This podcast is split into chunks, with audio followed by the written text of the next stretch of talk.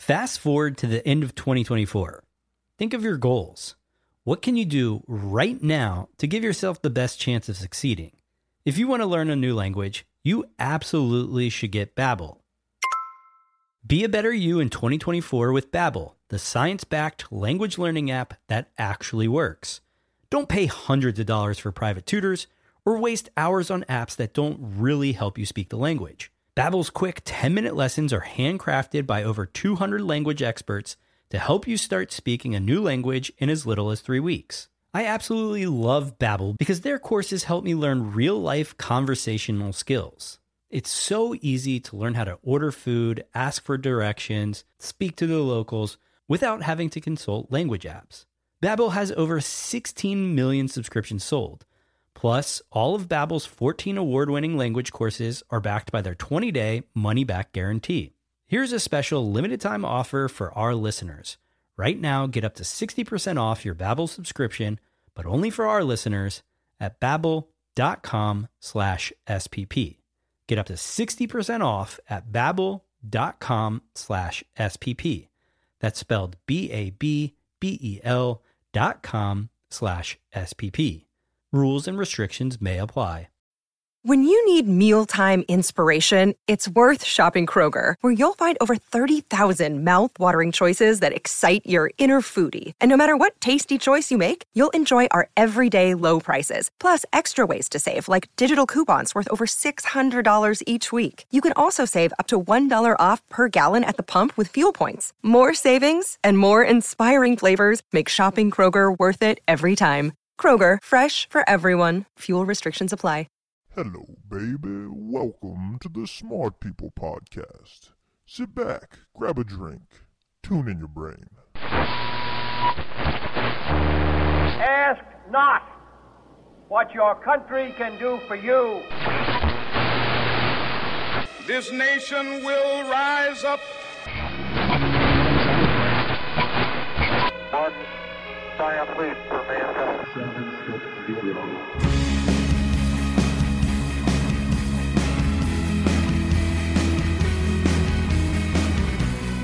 Hey, everybody, welcome to another edition of Smart People Podcast. I'm Chris Stemp.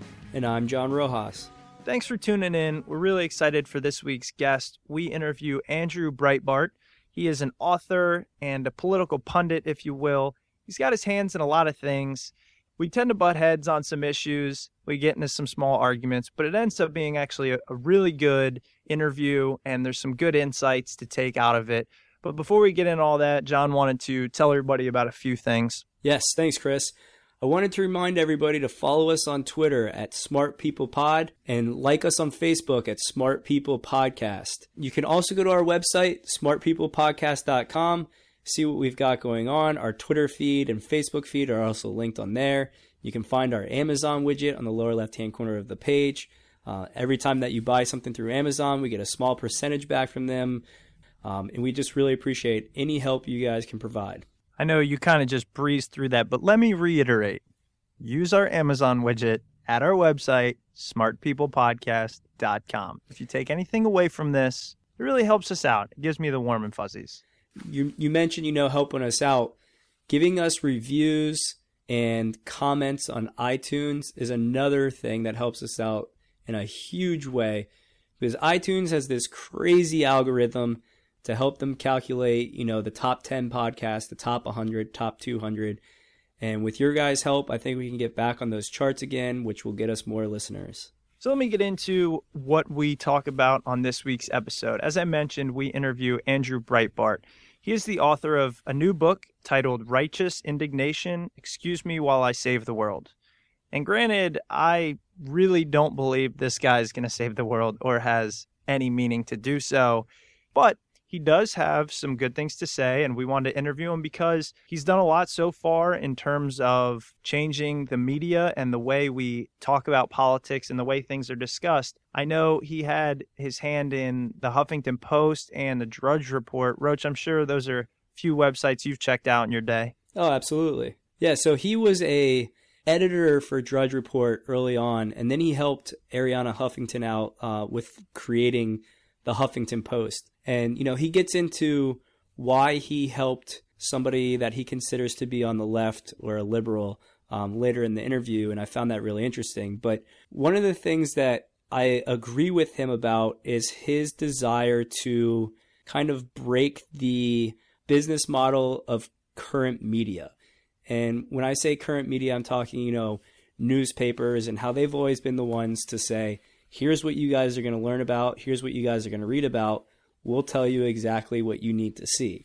And now, you know, with Twitter, with Facebook, social media, all that stuff out there, we really have, you know, an insight to everything that's going on in the world and we can pull down whatever we want. Granted, that doesn't mean I agree with what he, you know, promotes being far on the right as he is, but yeah, I agree with you. I mean, that's where I kind of didn't understand he said, and you'll all listen to it, but he talks about how he just wants you to say before you report something, whether you're on a news station or in a newspaper, he wants people to know which way you're leaning, if you're left leaning, right leaning, and then you can take the news with a grain of salt, which I can understand. But then he proceeded to say how the New York Times is clearly a, a liberal newspaper yet Fox News reports fair news and things like that. And I just don't I think he's just as biased as other people.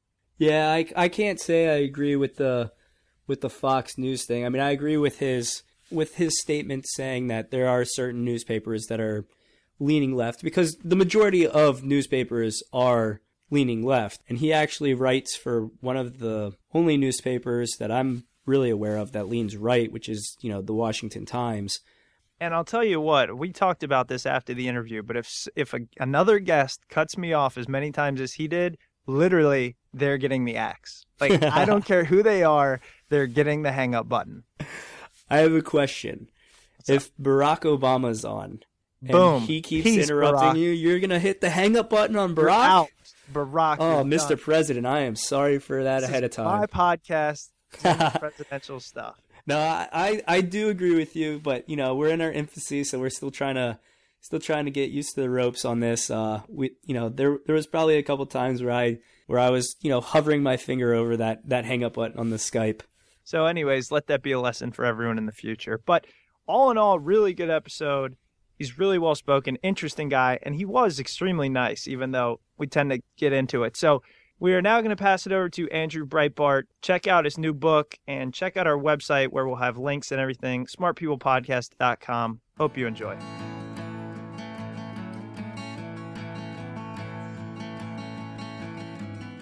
Thanks for being on the show. First, I just want to, to give our listeners and everybody a little a little understanding about what it is you do. I know you're an acclaimed author and very outspoken uh, when it comes to the news and the media. So why don't you tell us a little bit about your background and your goals?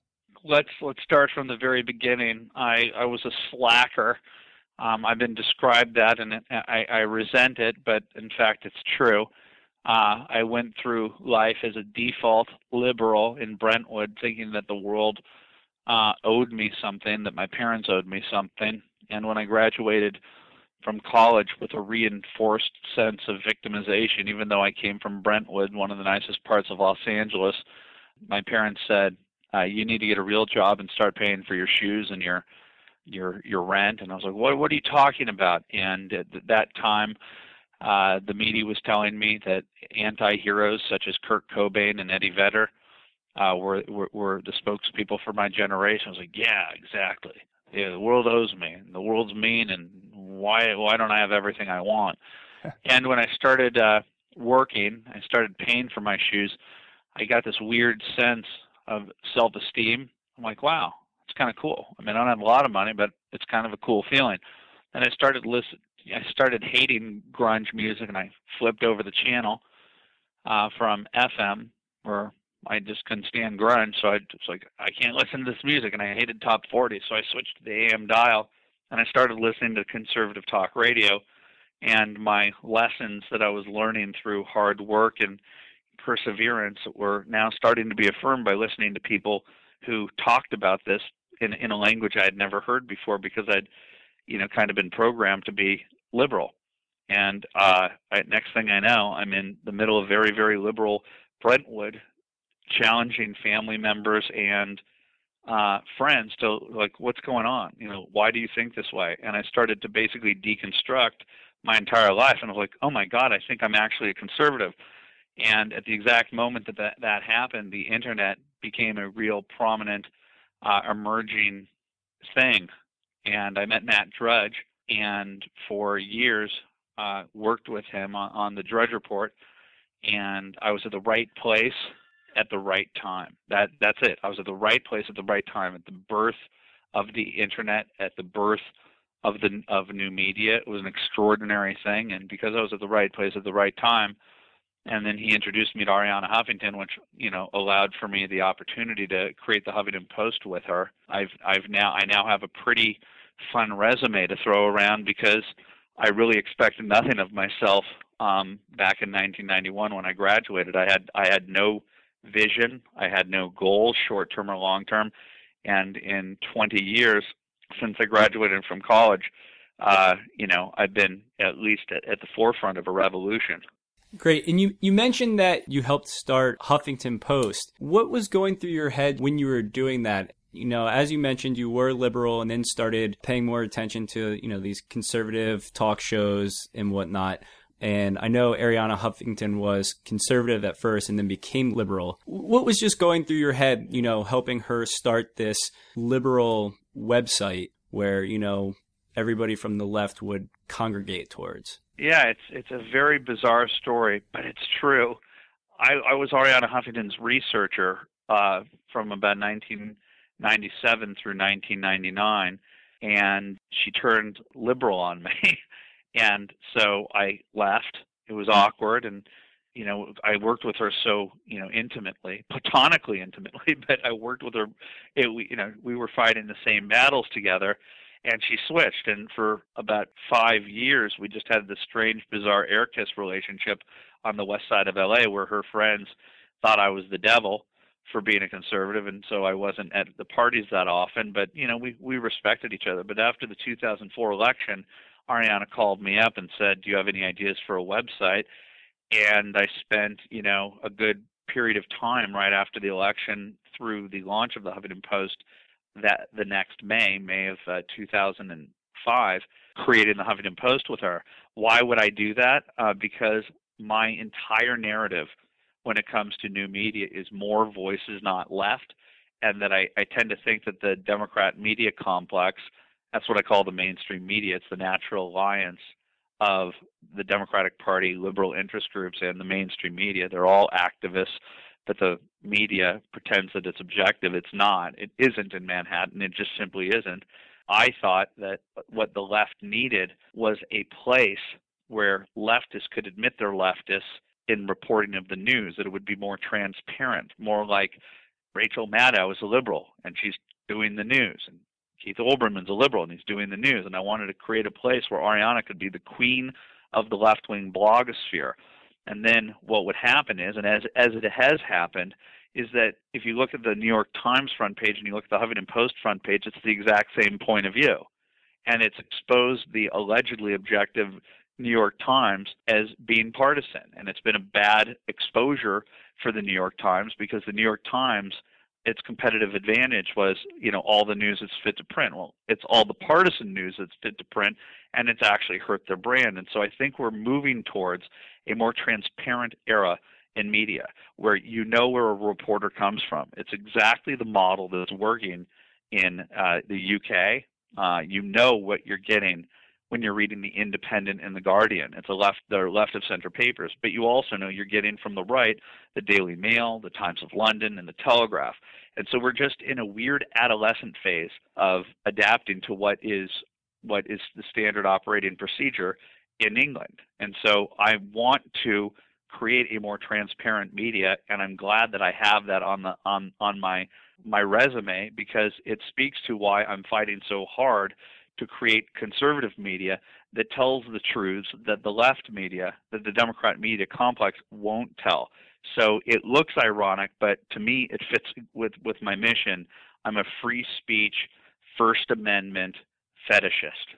Andrew, I, I got to ask you so I, I'm for the aspect of you want to show uh, transparency, you want the media to tell the, the, the true or correct story. And, and I think if that's your ultimate goal, I commend you on it. But when you talk about how you want to show the the right side, the conservative side, isn't that just adding to the partisanship? So Uh, what? So there- what? Well, since when is since when since when is partisanship a bad thing?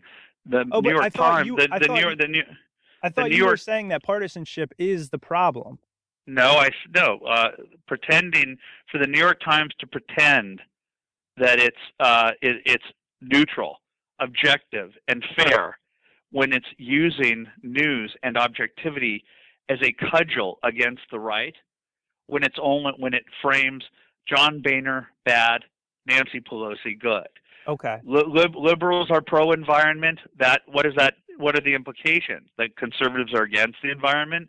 When they're able to frame the narrative and they're pretending to be that they're neutral, it's a big lie. And so I'm trying to create more transparency. So when you hear, it doesn't mean that a liberal or the Huffington Post can't report a story that's that's not true. It's just that the orientation and the motivation of a reporter, an editor, to cover a certain story is is mostly driven by ideology when it has a political component to it. I don't think that uh, that the tsunami in Japan is necessarily covered from the vantage of partisanship, but the elections in America certainly are, and the choices of the stories that the New York Times runs and its placement and how they're written is all seen through a partisan agenda and and an ideological agenda. And when they tell their public that they're neutral they're simply lying to the public. So i'm just creating more transparency.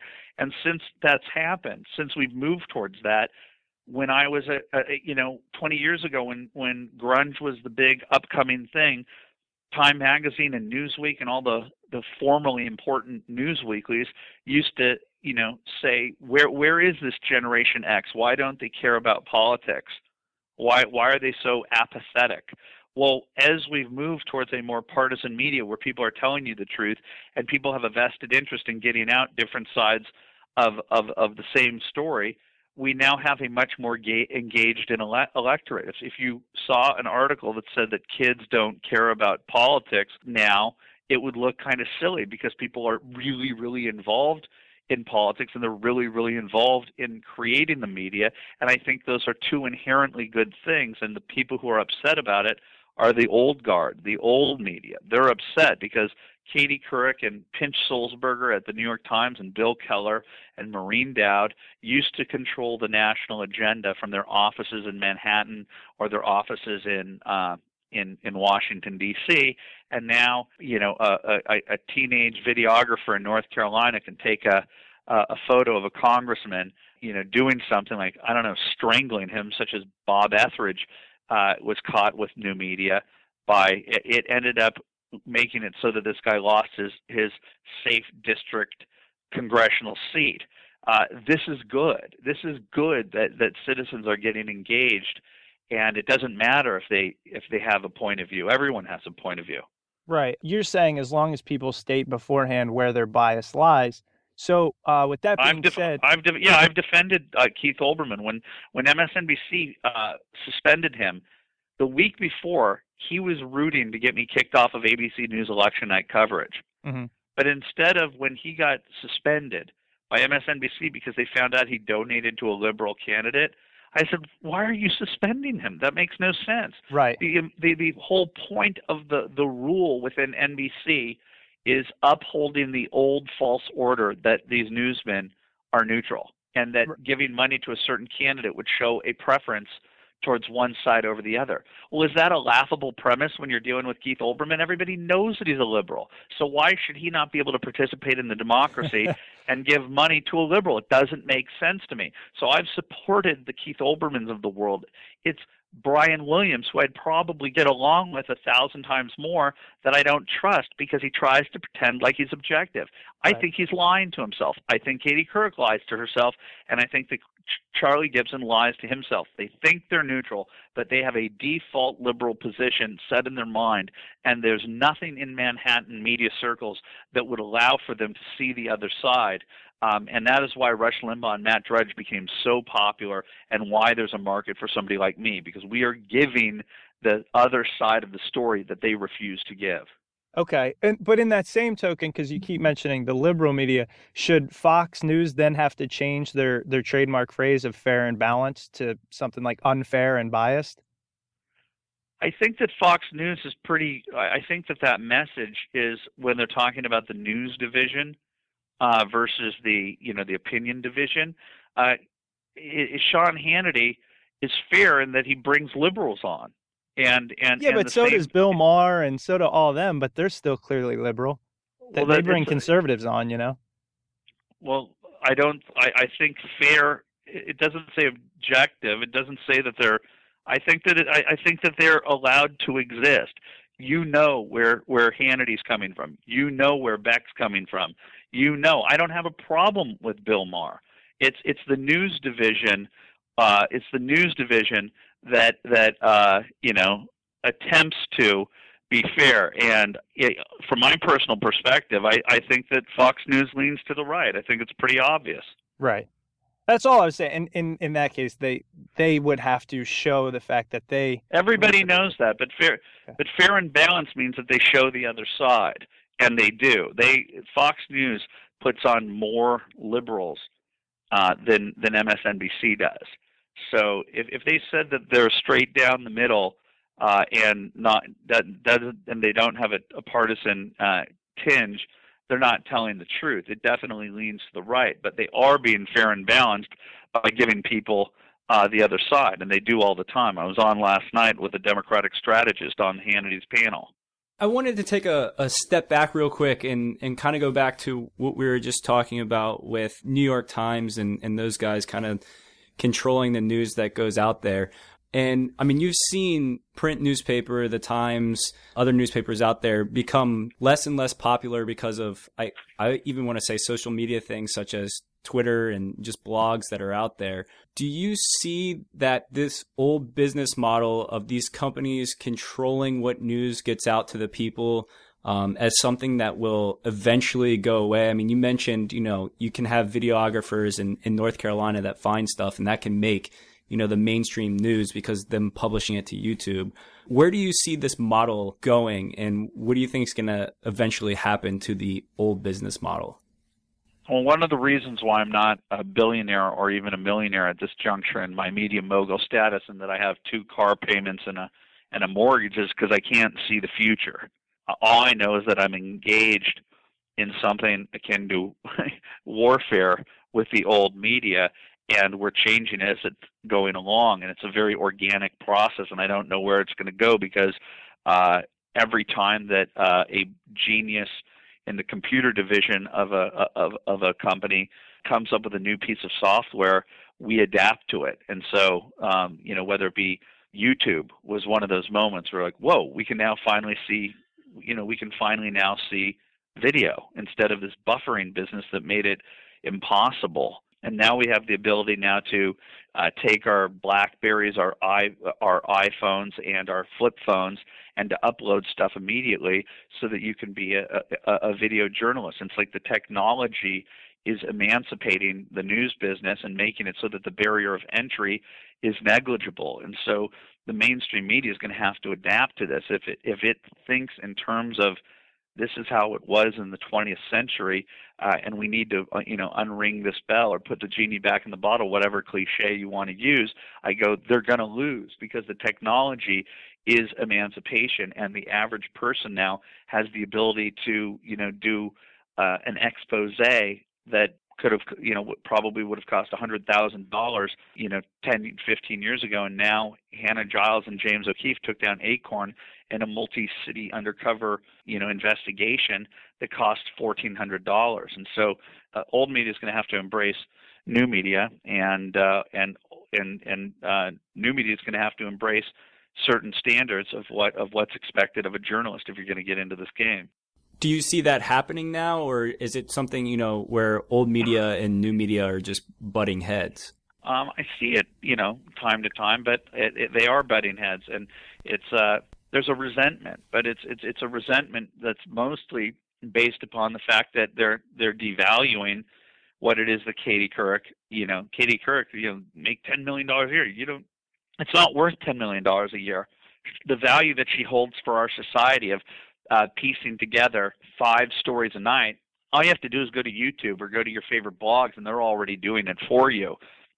And so they're upset that they're upsetting. They're upset that they're uh, changing the business dynamics out there, and they're also upset that one of the reasons why they got into the business in the first place is so that they could shape the cultural and political narrative. And now that's being wrested away. So they're butting heads because there's an economic war and there's an ideological war, but you know, quietly they're being forced to adapt to the technolo- technological aspects of this. So they're grudgingly embracing the new media behind the scenes while they're fighting the war, uh, you know, out- outwardly. Andrew, you know, I have to bring this up because it's so huge in the news and we're talking to you about news and all that. Obviously, you know, recently with the death of Osama bin Laden and everything, I saw some crazy stuff about how as it was happening or soon after was happening, somebody over near him was tweeting that they heard you know, um, helicopters and things like that. Do you think that those kind of things help us get the news quicker and more accurately? And then also, in regards to the reporting of the death of Osama bin Laden, did you see any biases you thought of? Well, first of all, the first thing I did in new media uh, when I when I found out about it, when I before the president even spoke on Sunday night, was to congratulate the president of the United States, our armed services, and our intelligence services. And so as a partisan who everybody thinks is constantly looking for a space for one-upmanship, these people don't understand who I am then because I, I was very proud that the president of the United States made a very difficult decision. But all the actions that I've seen since then, you know, speak to my criticism of this president is that he's a political animal and that it was a grand slam and and it seems like he's trying to walk back the Grand Slam by politicizing it. And he's trying to use his political operatives to to to feed and frame the the media narrative to try and mitigate whatever George Bush's you know place in in this success is. And I thought that that you know if I'm willing to give him credit, he should be the big man to say of President Bush, I came into office as a, an anti-war president. I got into this, realized the severity of the problem that we have with radical Islam and the techniques that George Bush implemented that I excoriated him from were very central to um, you know, making it so that we could have the successful mission. And so I'm disappointed in the president and I'm disappointed in the media um, for trying to, to make this about President Obama and make this the centerpiece of his reelection campaign instead of recognizing that no, this was a group effort, this was an American effort, and that what the the the much criticized policies that he did were very instrumental in in reaching this moment uh, that that Barack Obama should you know very much take credit for. Yeah, and and to some extent I agree. I just wonder what what I think personally is that if it took you know, Bush was in office eight years and he, I think, incorrectly concentrated on Saddam, where Obama's in office for, you know, three and and gets Osama, which was our number one target. I think he does deserve the majority of the credit. I, I, I couldn't disagree with you more because to to to take the media narrative that George Bush had his eye off of the Osama ball is is untrue and it's it's it's born of I, I would say media bias that, that they're try they tried to make it appear that way. You know, Nancy Pelosi is saying the capture uh, uh, right now is the capture is like the greatest thing that's ever happened. And in 2006, when George Bush was still in office, she said if he got captured, it wouldn't matter whatsoever. And so people are trying to seize upon these narratives in order to try and grant one person, you know, a victory over the other. I don't buy it whatsoever. And and ultimately, our war is not against Al Qaeda and Osama bin Laden exclusively. It's a it's about an overarching premises of, of radical Islam and its desire to, to spread uh, around the world and to, to push for Sharia. And, and radical Islam is ultimately the problem. And, and, and Iraq was a central component in trying to create a, a, a base where you know freedom and democracy could could flourish in this country instead of having these countries one after the other that are controlled by uh, despots and, and, and tyrants who put these people into horrible economic situations where the only education that they're getting is is a one-sided Sharia-based totalitarian you know mindset. It, you know the the American people have been ill educated by the mainstream media, who have a politically correct tendency to try and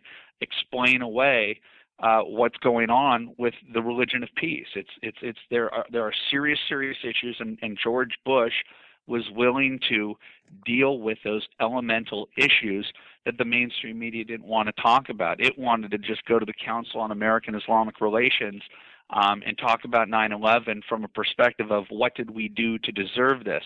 No, when there is a when when, when an evil ideology is spreading across the globe that's bringing on people in an organized and in a lone wolf fashion to try and take on Western democracies because they are free, we have to have a much bigger plan than just going after Saddam. Uh, uh I mean, uh, uh, uh, Osama bin Laden. It's a much bigger deal than just Osama bin Laden. But I don't think it's really up to us to spread democracy across the entire world. I mean, if we well, do that's, that, well, that's that's that's ultimately that's your opinion. After 9/11, uh, it, it, it what are we going to do about this problem? We, we spend a huge budget uh, trying to deal with these things one terror attack after the other. What's the best possible way to deal with this? If, if we're already giving money to Israel, if we're giving money to Egypt, if we're already engaged in trying to shape policy around the world with our money, are you are you saying that we should just divest from the rest of the world and just be you know purely isolationist? That hasn't worked. No, I'm saying past. it's kind of egocentric to believe that just because it works for us, it's going to work for the entire world, and then to use well, no, it's, uh, no, it's not it egocentric. Force, it's, it's, it's it's patronizing to think it's patronizing to think that, that the freedom that you take for granted and that that's like water to you that other people should that, that, that, that that other people that you think that other people should live under a, a, a tyranny. I, you know, I do enjoy the debate, and I I, I guess I know we, we're getting deep and on time. And I do want to talk about and let our readers know you have a new book out um, called Righteous Indignation, um, which we will link to on our website. Do you want to lead them to any other websites or places? Um, yeah, no, no. I mean, I, I have a ton of websites. I should probably be smart like Arianna was and have one portal like HuffingtonPost.com, but instead I have BigGovernment.com and I've got BigJournalism.com and I've got Breitbart.tv and I've got Big Peace eventually I'll create a portal. I've got Breitbart.com as well. But um, my book is what I'm selling right now. Um, I think that it's a manual uh, for anybody out there that wants to change the world and, and to do do it through new media. It's it's what's happened over the last 15 years. I've been there every step of the way. Luckily, mostly, but uh, my my tactics have worked on how to penetrate the Democrat media complex. My my my skills have ca- have taught the American people how they, they can affect the political narrative. That it's not done through donating to you know the Republican National Conve- you know Committee or to different uh, candidates. The best way to affect change is to get involved in the new media game, and, and that's what the book is about. And and uh, just very excited that it's out there and getting uh, you know good reviews and is being well received. Well, Andrew, again, thank you so much. And when when this episode airs, we'll make sure to shoot you a link and everything so you can check it out. We appreciate you being on. Anytime. Thanks a lot, guys. Thanks right, so thanks. much, Andrew.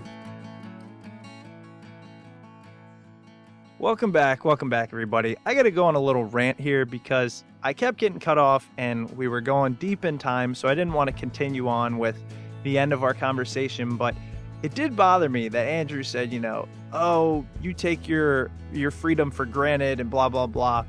And it's those kind of things that just make me think when people like him, very strong minded, don't want to hear the other side, get into an argument, they'll kind of say anything to make you look worse. I mean, at what point does he get the idea that I take my freedom for granted, you know? And then at the end, he says, Oh, you know, so you're telling me because you're free, but other people should live under tyranny and everything. And the only point I was trying to make is he's not even willing to entertain the idea that when we invaded Iraq, we went in under false pretenses, telling everyone we're going for weapons of mass destruction.